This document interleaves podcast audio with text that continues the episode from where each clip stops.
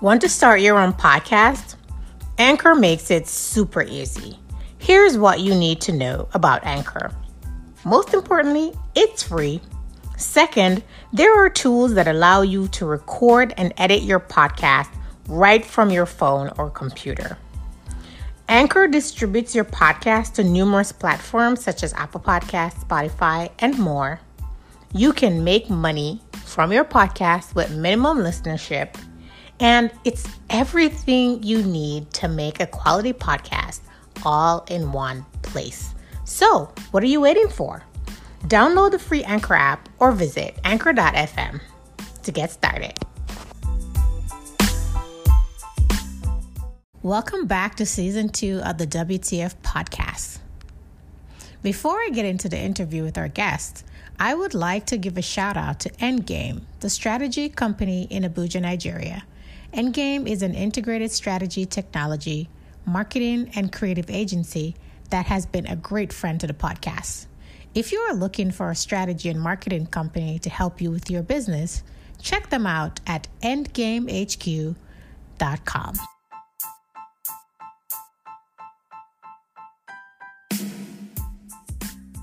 Temidayo Adebayo is the founder and managing partner of Bayi Capital with experience in identifying and nurturing high impact investment opportunities in small to medium sized enterprises. The Bayi Foundation, arm of the business, focuses on developing and supporting the small business community with the right support to get them to break even. Temidayo, welcome to the show.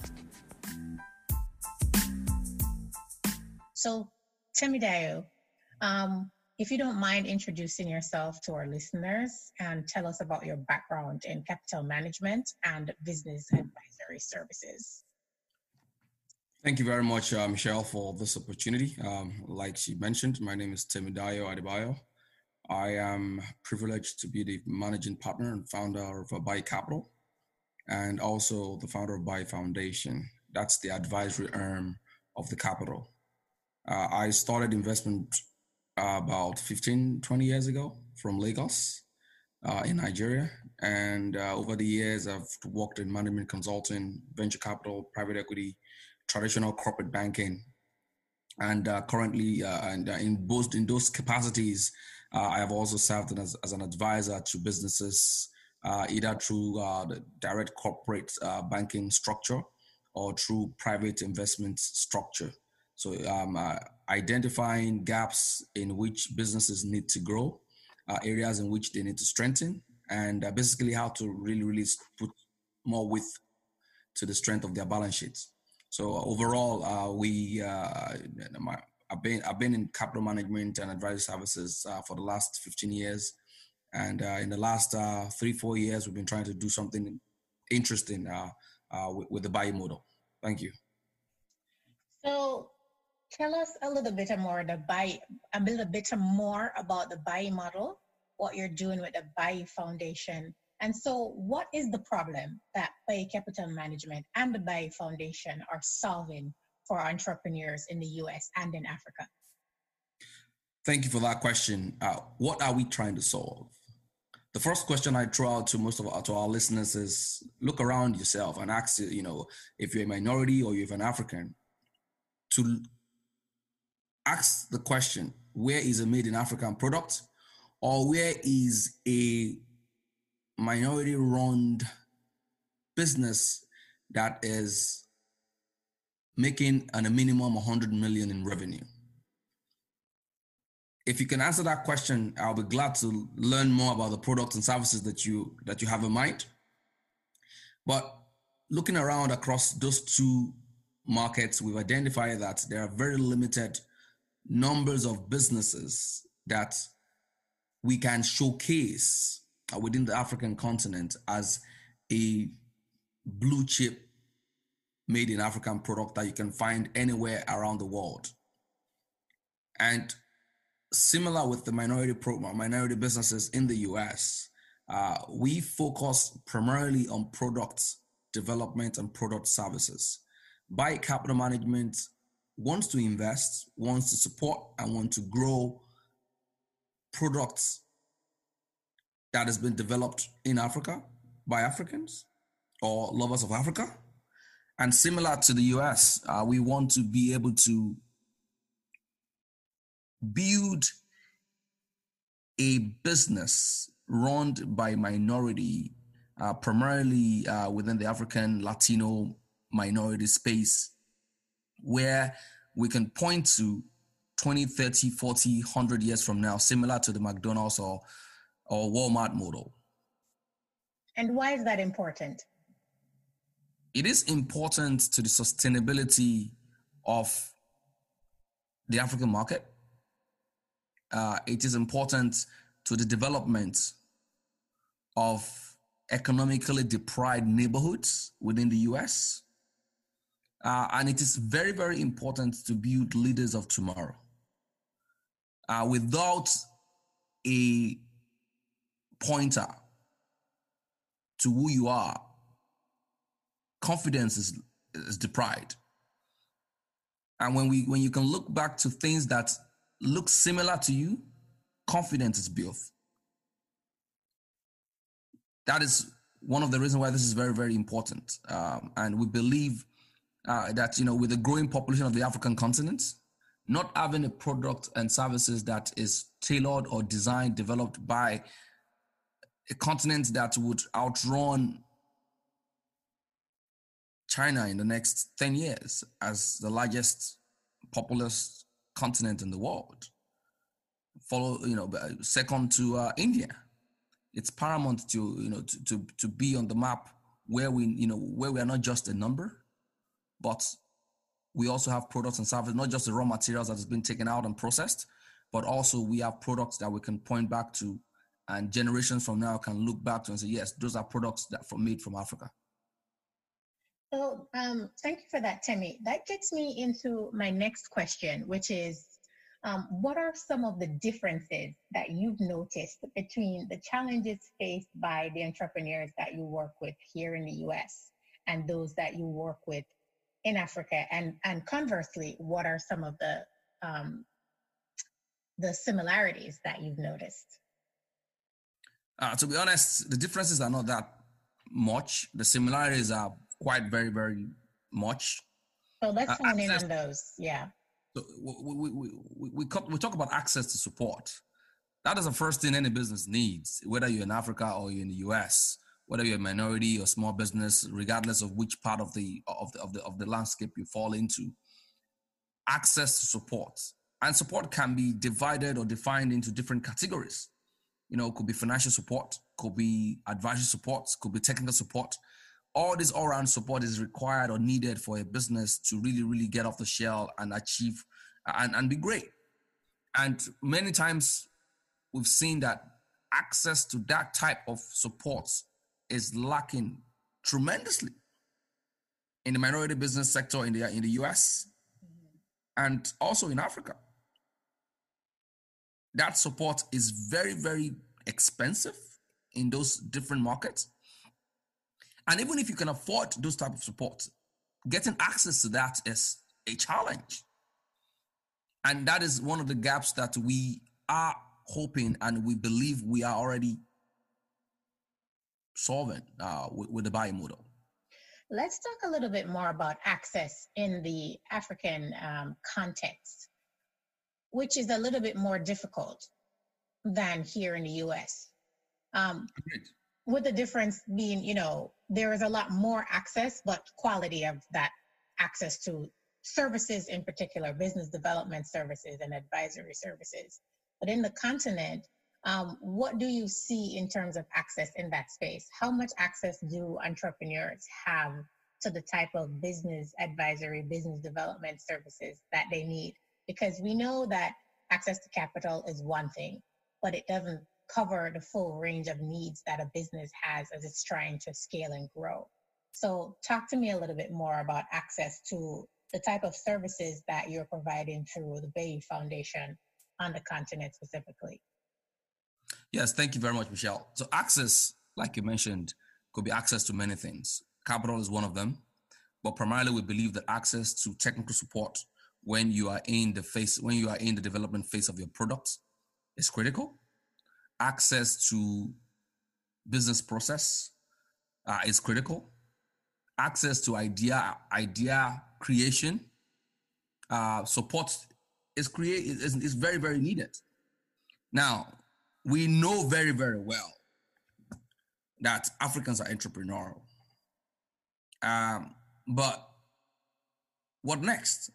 You know, we we we have a lot of mom, mom and pop businesses, uh, but the real problem and the real challenge is those small advisory business support that has been that that is what we've been deprived of. And not that we don't really really have them uh is that we don't really know them. Um you know you people look at the likes of pwc kpmg and all those multinationals and the smaller ones are you know those are the ones they see and those are the ones they know.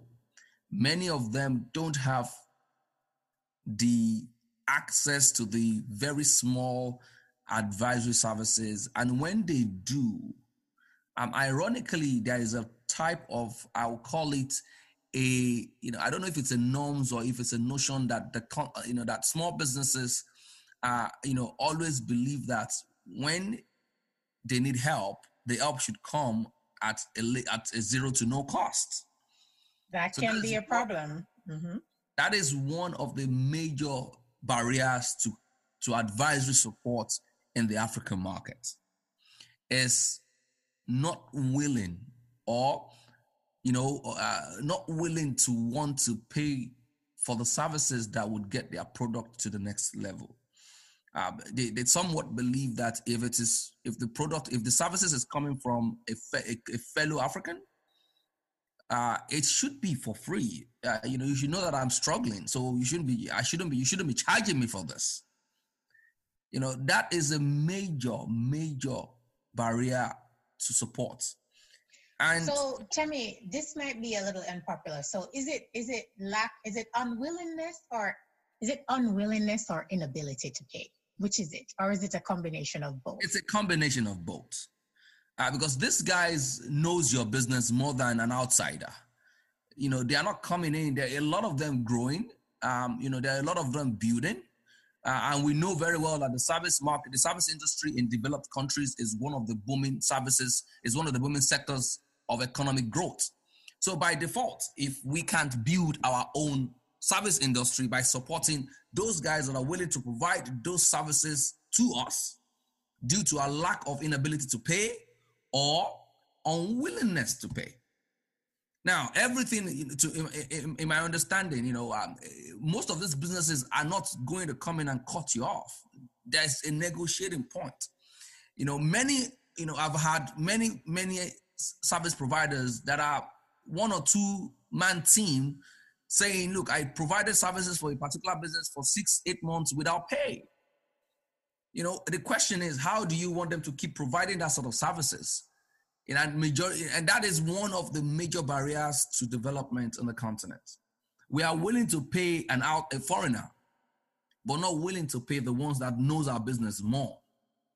And that is the drive. That is one of the major, major barrier and which is one way that uh, you know which is what we put into you know we put that into consideration building the Bayi model uh, knowing very well that it's going to be very very challenging not diff- not not impossible uh, to to get the small businesses to see the need to invest in their own business and most importantly in their own people that's like that, mindset change might be required in terms of sensitization to see this investment in sort of business advisory services or business development services as one of the costs of your business. It's an investment in the growth of your business. And I think there needs to be a reconfiguring of the way in which um, entrepreneurs, particularly on the continent, view access to that type of service. Because as you say, it can't come always come free. And sometimes the quality of what comes free is not very good or it's not very targeted to you and your business. That there, if there is an ability to pay, that there should also be the willingness to pay for good, good business support services. Very well, and that it's it's it's a cycle, right? If you support a growing accounting firm to help you look at your books, to help you look at where you can save some money within your within your books, to help you clean up your books at a very little to no cost for him to run his business and services. You know, it becomes a a solid support for your business and overall build an ecosystem of more strong, better service providers within the continent. Now, as a, as a as an investor, we often hear the word lack of um, quality, lack of quality human capital. You know, the, the key thing is lack of experience equals to lack of human capital. The more of these guys that we push out, the best ones would you know would look for someone something else to leave to survive by either going to a different country where their services will be you know will be paid for or start working with the multinationals and the big guys that are willing to pay. And that is where the gaps are. Because the service providers are oftentimes especially the private ones are, are entrepreneurs too. They're running a business Yes. And they need to be able to make revenues from their business as well. I think sometimes there's a disconnect between the type of business development services that's provided at oftentimes no cost by development agencies or INGOs that are given funds from a larger development agency to provide business development services for and to support entrepreneurs on the continent and I don't always think sometimes some of the entrepreneurs are able to distinguish between the two. Someone who's doing this as a business, their business is to provide you with service that you need as opposed to an NGO or an organization that's been given a grant or funding to provide free or low cost access to business development services and that the quality might not be the same because if you're paying me as a service provider and I'm providing a particular service to you, I'm making sure that that's targeted to you and your business. I'm not giving you something that's cookie cutter and generalized. I'm giving something that's targeted to you and your particular needs.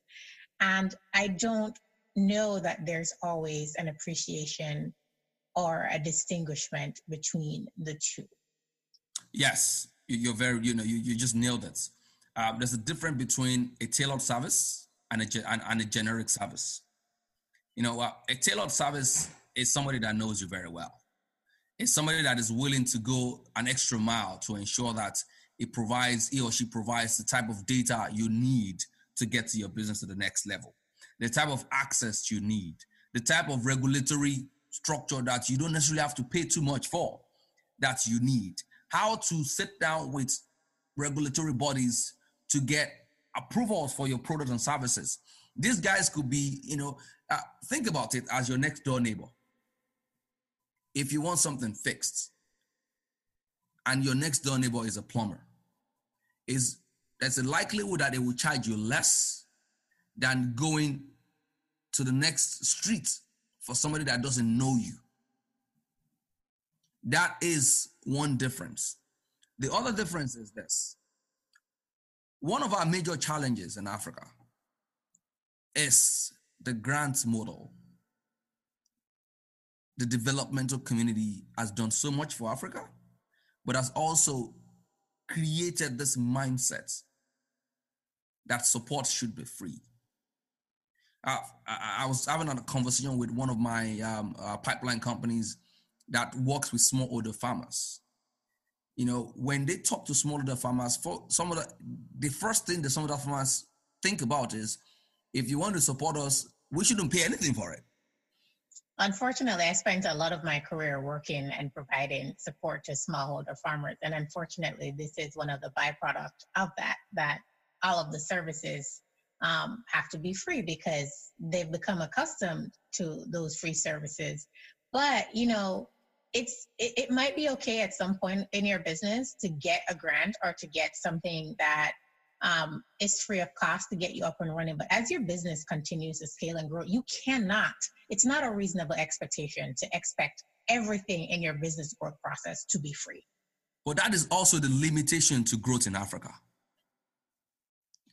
They don't want to go beyond that shell. They're not willing to do an extra work to get their business to the next level when they know that they can get, if they've already gotten one grant before, they can leverage. So they are not willing to do that extra work to get their business to the next level. And that is what we're lacking. Now, we're a continent where we need more jobs to be created.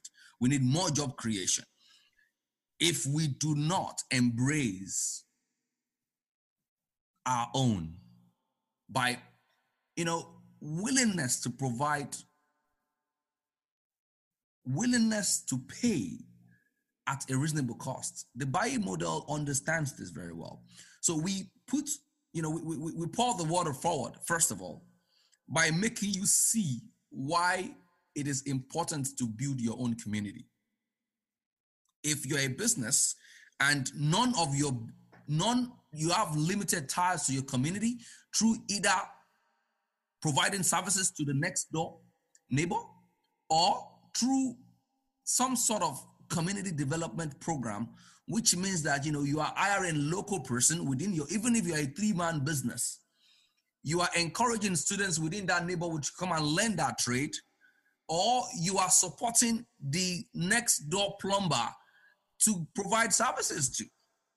You know many times so often we look elsewhere for solutions that is next to us. Mm-hmm. many times over we look at the guy with the shiny suit rather than the next door guy that we play poker with. So, Timmy, I, I want to pivot a little bit um, to talk about African youth entrepreneurship um, because it's sort of the big thing at the moment where lots of youth are being encouraged encouraged into entrepreneurship with that sort of being the the solution to the youth bulge on the continent. And we all know that entrepreneurship is difficult and it's not for everyone, and that a lot of many people would just rather have a job that gives them a salary and go about their lives, right? Mm-hmm. Because entrepreneurship is, is is not a very easy path, and it requires lots of money, dedication, passion, commitment, lots of things, as you know. So I, I got some feedback recently from um, a young African person who is contemplating entrepreneurship. And he had some questions. So, from an aspiring entrepreneur, he listed the following challenges and pain points, such as discouragement, lack of sufficient information on how to run a business, right? Because lots of people tell you, oh, start a business. But if you don't know, you don't know what you don't know. So a lot of people are stuck in the how phase, right? And then also the fear of trying an idea or trying out new ideas, uncertainties in the market, difficulties coming up with a business model that would be successful, issues finding initial capital, choosing the right team, deciding on the right market. What would be your advice to help African entrepreneurs work through some of these challenges? And we can break them down and start from the very first one discouragement. What's your advice on dealing with that? Michelle, you know, I have a I have a mixed feeling about the old entrepreneurship drive in the African market. And that is because of one reason. Entrepreneurship is something that comes natural. You can learn it but it's a natural thing to stay in business. The first thing is for you to be an entrepreneur, you first have to ask yourself a question. Do I have a clear understanding what the journey of an intro, what this journey looks like? Have you ever, uh, you know, have you ever had a job where you've been bossed, or you or where you've bossed somebody? Have you ever been a boss to somebody within your own household, have you been a good follower to your father or your mother or your sister or your siblings? Within your household, have you been a great leader to your next to your next of kin or to your sister or to your father? Entrepreneurship is not just having an idea. entrepreneurship is a pivotal name for a leader. Do you have those qualities? Because when you serve somebody, you've learned the word patience. When you've lead somebody, you've learned the word patience. The word entrepreneurship is a, you know, I'll call it a another name for the word leadership. A leader must be a follower and must be very, very patient.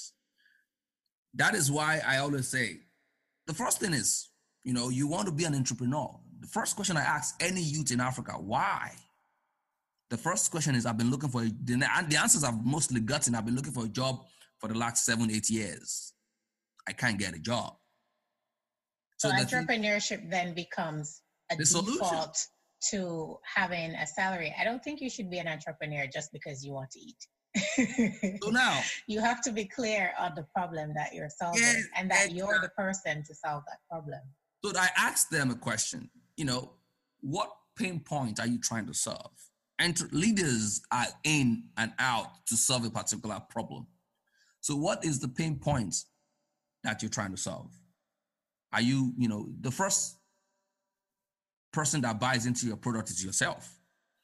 So that means it's a challenge or a pain point that you are trying to solve. And we have a lot of them on the market, on the African market. So there's a lot of room for, for entrepreneurs. But the major problem when it comes to discouragement is what discourages entrepreneurs is not, you know, the, the what discouragement comes from can you fund your own first idea? Can you bootstrap for your own first idea? But tell me, how do you bootstrap when you don't have boots? If you're wearing flip flops, how do you bootstrap? You have no boots, you have exactly. no laces. So the question is to, the, to, to these guys that are promoting entrepreneurship in Africa is have you provided access to the boot to the boots or to this flip flop that they would first have?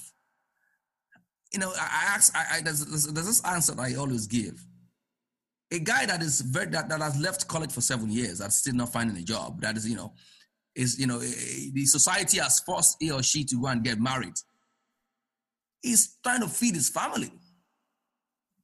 And you're preaching entrepreneurship to him which you know is another cost in terms of journey and part.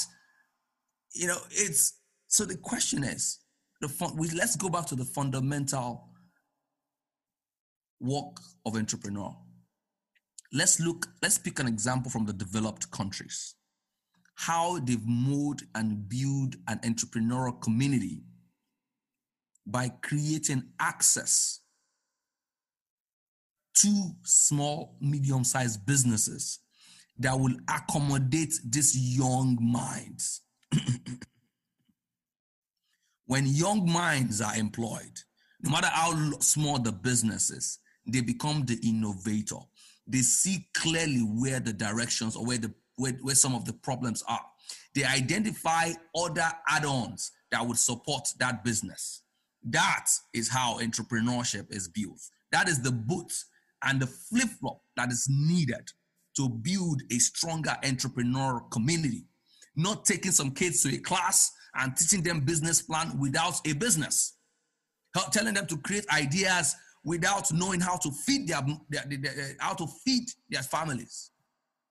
The problem with entrepreneurship in Africa is very, very simple.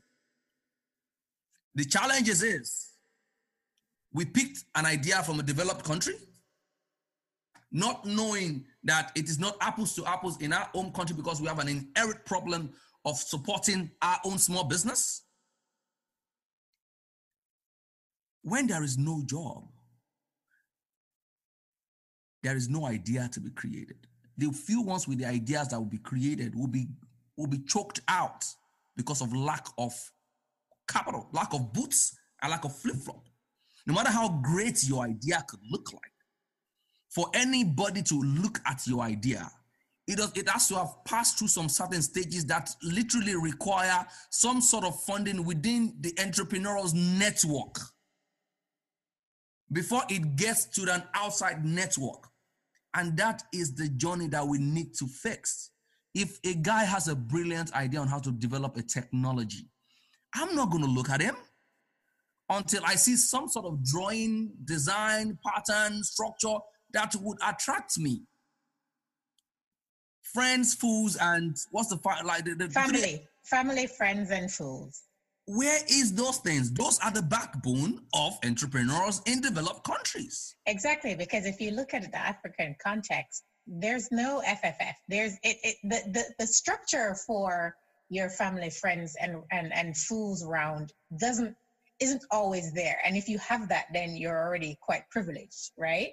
So it's not for the average person. So it's a it's a concept that might work in the United States, and it also depends, right? Like your background and where you're starting from.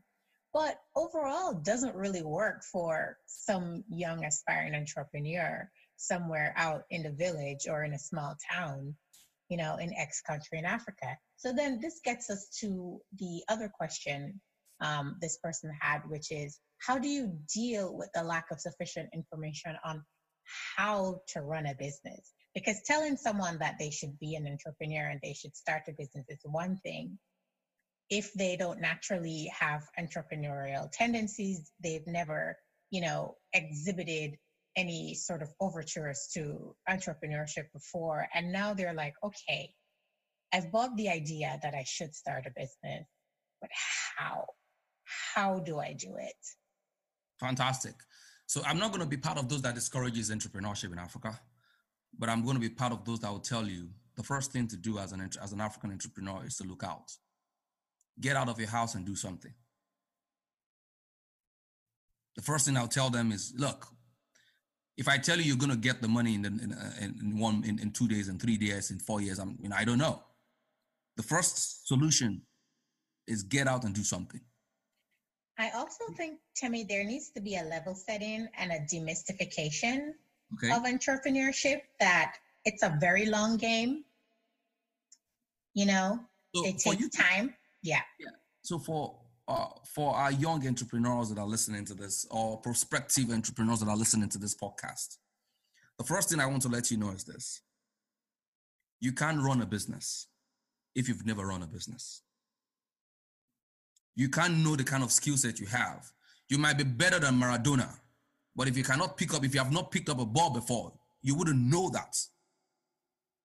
Now, so the advice is to just start and then seek out either mentorship or pay for advisory service? What's the advice? The advice is first of all, where and who is doing the type of entrepreneurs. You know, we, we have a model before in Africa, and I, that, that still works very well in some part of um, Africa, where you do an apprentice, where you go into a shop and learn a trade, where you become an apprentice for a particular master for a few years where you understand the trade and you innovate around that trade. My answer to this my answer to this question is very very simple. Get out, find where to be trained. Now, it is not going to be the traditional blue chip class model.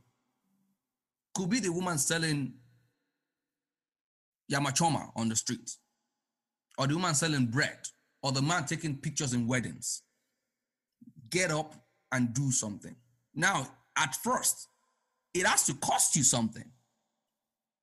Entrepreneurship is a cost journey that is first beared by the entrepreneur itself. The mm-hmm. cost, it has to cost you something.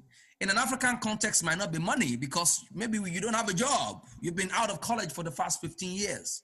The question I ask you is this you've been out of college for the last seven years, you've learned some things in, in, in college.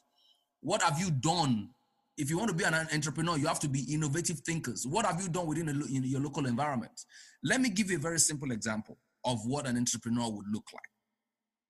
When a guy graduated from college, three, four, five years, he doesn't have a job. What you know, you know, this is a, it was actually put in a movie.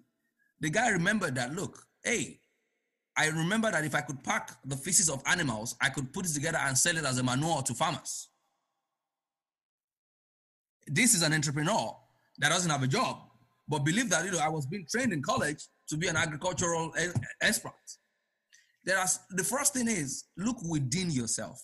Look within the education that you, the limited knowledge you currently have. what within that bucket can you create that your next door neighbor needs or require? Entrepreneurship starts from within before it goes out. The struggle, it's there. It is not a journey. You know, you know, nobody's going to f- drop money on your pocket. No, you know, you're not going to be in a class where after, you know, you, you've seen a lot of competitions. You do 100 people come in and, you know, they pick five ideas and they give you $15,000. You know, then after that, what happens? Because that's, you know, we have, we have so many of those programs. Let's ask the pioneers of these programs and say, where are your companies that you've generated from these programs after you've done five, six years on it? Show us a company that has been survived, that, has, that is in existence. That's a good question, Timmy, because there are quite a few sort of ex- incubators and some accelerators that have popped up in different places on the continent. And it's quite difficult to get a sense of the success track record of, of, of, of, those incubators and accelerators. The where are they now? Um, but before we get into that, how how would you answer? What advice would you give to the fear question, fear of trying an idea, and uncertainties in the market? Remember, I said entrepreneurship is about leaders. Fear is a good thing. But not doing something about the fear is another thing. The un, you know the the unknown is always going to be there. So like you know like like my previous answer, to overcome a fear, you have to face the fear. So that's what so, an entrepreneur. That is exactly the name of an entrepreneur. We face the fear in front of us. Right. I, I don't know that there's any successful, fearful entrepreneur. You have to be able to conquer your fears to be an entrepreneur because there there are lots of them and they come at various stages, but you have to be able to move past them. And so that gets us to a, a critical question um, for this podcast, which is where's the funding? So his question was about issues finding initial capital. Hmm. What advice do you have for this person? Finding initial capital is first of all, you know, go do something to find that capital. Go do something to raise. Go sell something. Go do something. Take a pan, walk walk around the street and eat the pan. Bah, bah, bah, bah. I want to start a business, but I'm gonna give me one pieces. Do something by you going out and starting very small. So are you saying that it's you have to start first and you have to give you have to something give. to bless you have you to have, give them something to want to invest in you have to give something to get something you know you cannot sit and say i have this beautiful idea um, I remember a few friends, a few cousins calling me and said, "Oh, I have this idea, brother. If you brother, tell me that if you could send me like two hundred dollars, you know, I, you know, I, I can, you know, lend me two hundred dollars." And I said, "Well, let me first see the ideas first before I give you the two hundred dollars." How many of them actually sent you a blueprint of the idea? Nobody. Everybody just say, I have an idea. I have this idea. Have this it's funny enough to me. I was listening to an episode of this show with ex football players. I can't remember the name of it. I was looking at on YouTube. And one of them made a similar point um, in terms of supporting family and friends and an entrepreneur. Like people make a request, they want you to give them money to support an idea, but you say, send me a business plan or you know give me a clear pitch on what you want to do and he's like i've yet to have anyone actually take me up on that. They want the money but they don't want to to do the work to put the plan together to say this is what i want to do. What they really wanted was just the money. They didn't want to do the work. They didn't so want the business. So you see now let, let me give another this is a very this is a, a model that was actually worked so we had a uh, there's a, there's a business that we had that, that, that, that we're advising. He had a cousin that said, Look, I remember I keep sending this guy money every month, but I have a business that I'm running that's, you know, just so what he did was that instead of me giving you money, he had he said, Look, go and work with this person. And when this person tells me you are good enough, instead of me the money I'm giving, I used to give you every month, I'll be using it as your salary. then when you have an idea, you have the first place to go is your own pocket. The first place an entrepreneur should go is his her own pocket. The mother's pocket, the father's pocket, if they have it. We don't normally have that. But the first place to go, that is why I said, for you to be an entrepreneur, you have to have some sort of capital that you can self generate without anybody, without going to anybody. And that is what will drive you to sustain that, that business. Because when that first money comes from somebody else, you can easily pivot to another one because you hope that you get the same money from somebody else. That is why most of these ideas, most of these incubators are failing because the entrepreneurs are not directly connected or tied to that idea that they developed. When you have a pain point that you use your first end salary to build, you would do anything to make it survive because that money that went into it, that seed, that first seed is your seed. It's it called skin in the game. It's your seed. There is no entrepreneurial successful one that will not tell you that, whoa, I can rem- I remember not eating for six months. If that's the time, if that I, I could remember giving up this, this, this, this. A business without that type of story never survives. You might need to say that a little louder for the people in the back. So you know, that entrepreneurship requires sacrifice. It's a it's a the question look not everybody is caught out. The first thing, why do you want to start a business? Do you have a product? Or do you have a you must you must have a product for you to have a business. Without the product, you can't have a business. What is the product? Can you buy your products? It's, so, those are the questions that African entrepreneurs and those that are putting money into the old idea of building and Africa is already entrepreneur enough. I I know very I know from a first hand a brother, a very good friend that paid his own way through college by selling gala and water on the streets. Do yeah. something. All right, got that. So, how about choosing the right team and deciding on the right market? So, when you have an idea, Michelle, some people help you build those ideas together. You you bounce those ideas off some few people. Those are your initial team. You're not going to first of all go and look for a PwC or McKinsey guy to come and join you. You're going to bootstrap with maybe if you're married with your wife, you're going to make your kids a guinea pig. You're going to use your kids as samples. They're going to be the first. Daddy, that doesn't look good. You're going to have a best friend. You're going to have a beer parlor people that you talk and chat with. Inherently, you're going to have some sort of third party connector. Those is how you build your initial founding team people that help you more, you know, when you you can't, you know, you cannot come in and bring in because you're building a culture. A product is a culture. And that is one of the another fail, another fail point of most entrepreneurs. When they develop an idea in an incubator environment, that idea is then put into process by set of individuals that believe this is the way your idea should be pivoted. And because you know you have no skin in the game whatsoever, you just yeah, and it goes away the first people that builds your first team is the next person next to you when that idea came into your head. That is why it must be something you originate. Now, not giving, not not ignoring the, the, the, the entrepreneurs that knows how to acquire businesses, and that is a privileged environment. But the ones that are really, really going to be building businesses, your first teammates, your first team members is the next person next to you when that bulb, when that light bulb came up. That guy that you keep calling that you can't sleep, or that girl, or that mother, or that, those are your first team.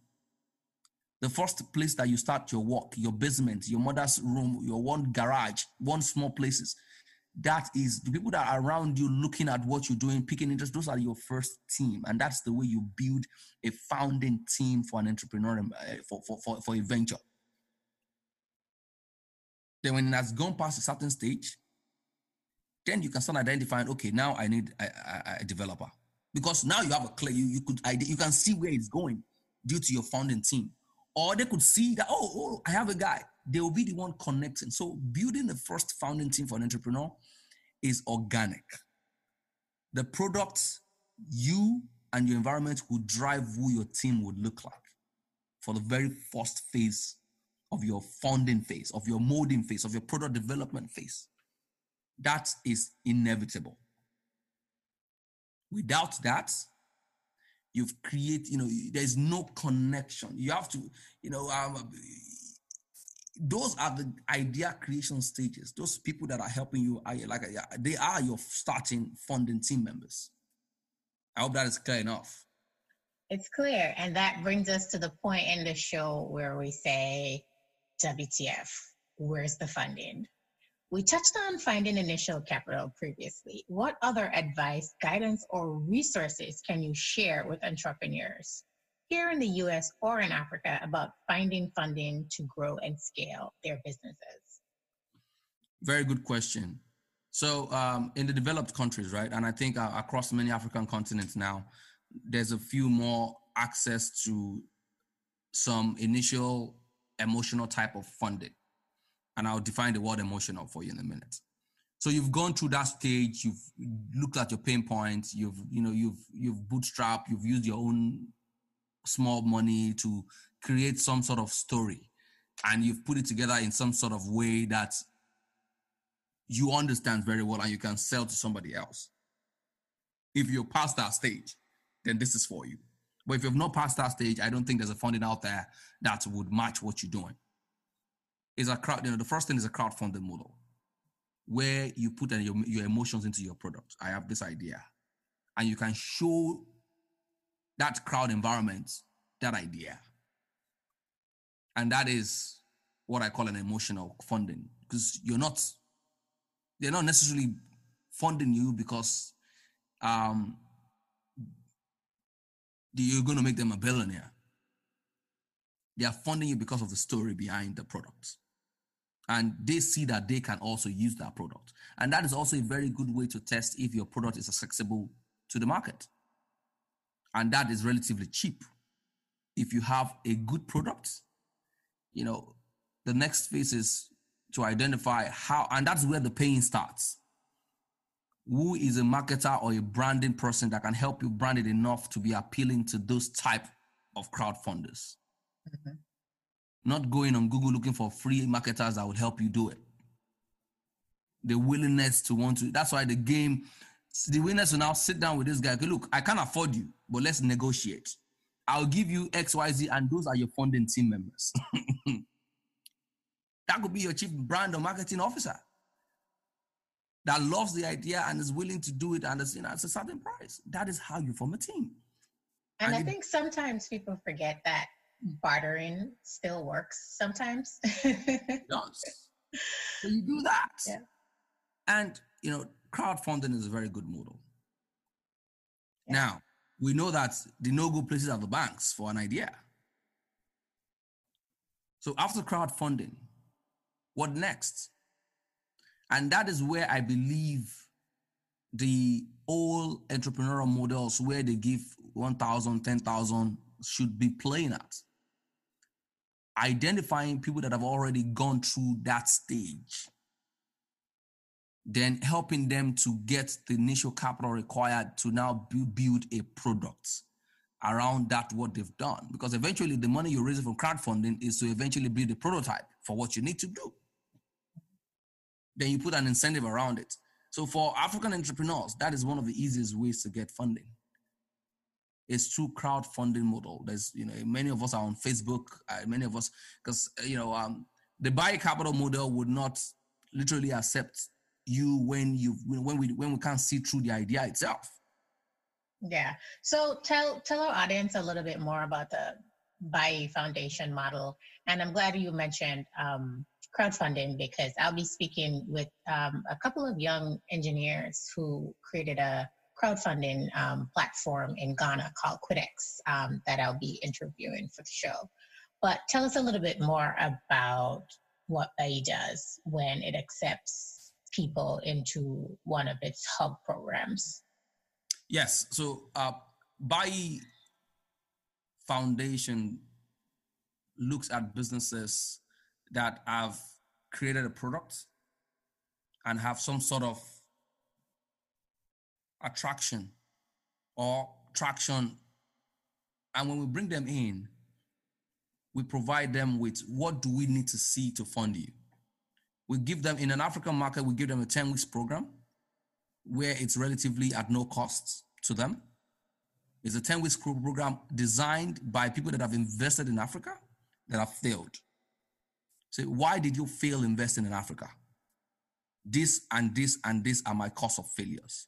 And this is how our courses, our training program is designed for the African entrepreneur, for the African entrepreneur and small businesses to ensure that they don't do that same mistake. When you finish that program, we don't, we don't just train you. We now ensure that we send you a fellow to help you structure and design a pro, a, a, business model or a project plan to start executing. The Bayi Foundation model is we want to be able, the money we're giving to you, the money we want to fund you should be enough to make you break even, where you can now start funding your growth. But, and that is why we are very, very selective in the businesses we work with, because at the end of the day, we are supporting you with zero to, you know, at, at cost to us to help you build your model enough where your product can start funding its own growth. The 10 weeks program in the, in the African markets followed with a six month consultant that comes to work for you with two local interns from your local community that will pick interest and that will follow through on your business. And we start talking about capital deployment. We have so many solutions with our advisory team and our mentorship team to identify what type of funding you need per time, making sure that you are not diluted as the owner of the business until you really, really need an heavy injection of capital. But building an appealing product. And in the US, through the Buy Up program, it's a three week, three weeks long program in the same style where we could be that 360 degree support for you. From this from, from the technical support to the business process the product development to building a process and a team around your business around your products that would now lead to a business where we then we cannot take the you know the, uh, the back seat and let the model fly. So that's the Bayi model. And you know we just finished our first cohort in the us in in, in, uh, in africa and we're going through the uh, through, through the fellow stage now. Uh, the the application for the US program is open for small businesses within the US that wants that, that you know that are interested in joining our program. And uh, yes, that's our model, and uh, we're excited about the journey because the goal for us is to build that hundred million dollar business. So, Temidayo, tell the people or listeners where they can find out more about the Bayi Foundation hub programs so that they can know and get notified when a hub program opens up again? Yes, you could um, uh, go to our website at bayifoundation.org forward slash hub for the US program. And a lot of, you know, the, the, the website is very detailed. And uh, you can also um, follow us on Facebook, uh. Uh, you know, it's Bayi Foundation, and uh, we're on YouTube as well uh, follow some of our YouTube uh, series that we've put together. And uh, you, you know, we're on Twitter and uh, we're on Instagram uh, where we promote most of our programs. And most importantly, um, you know, uh, just connect with us through our website and just send us an email. And we're very responsive.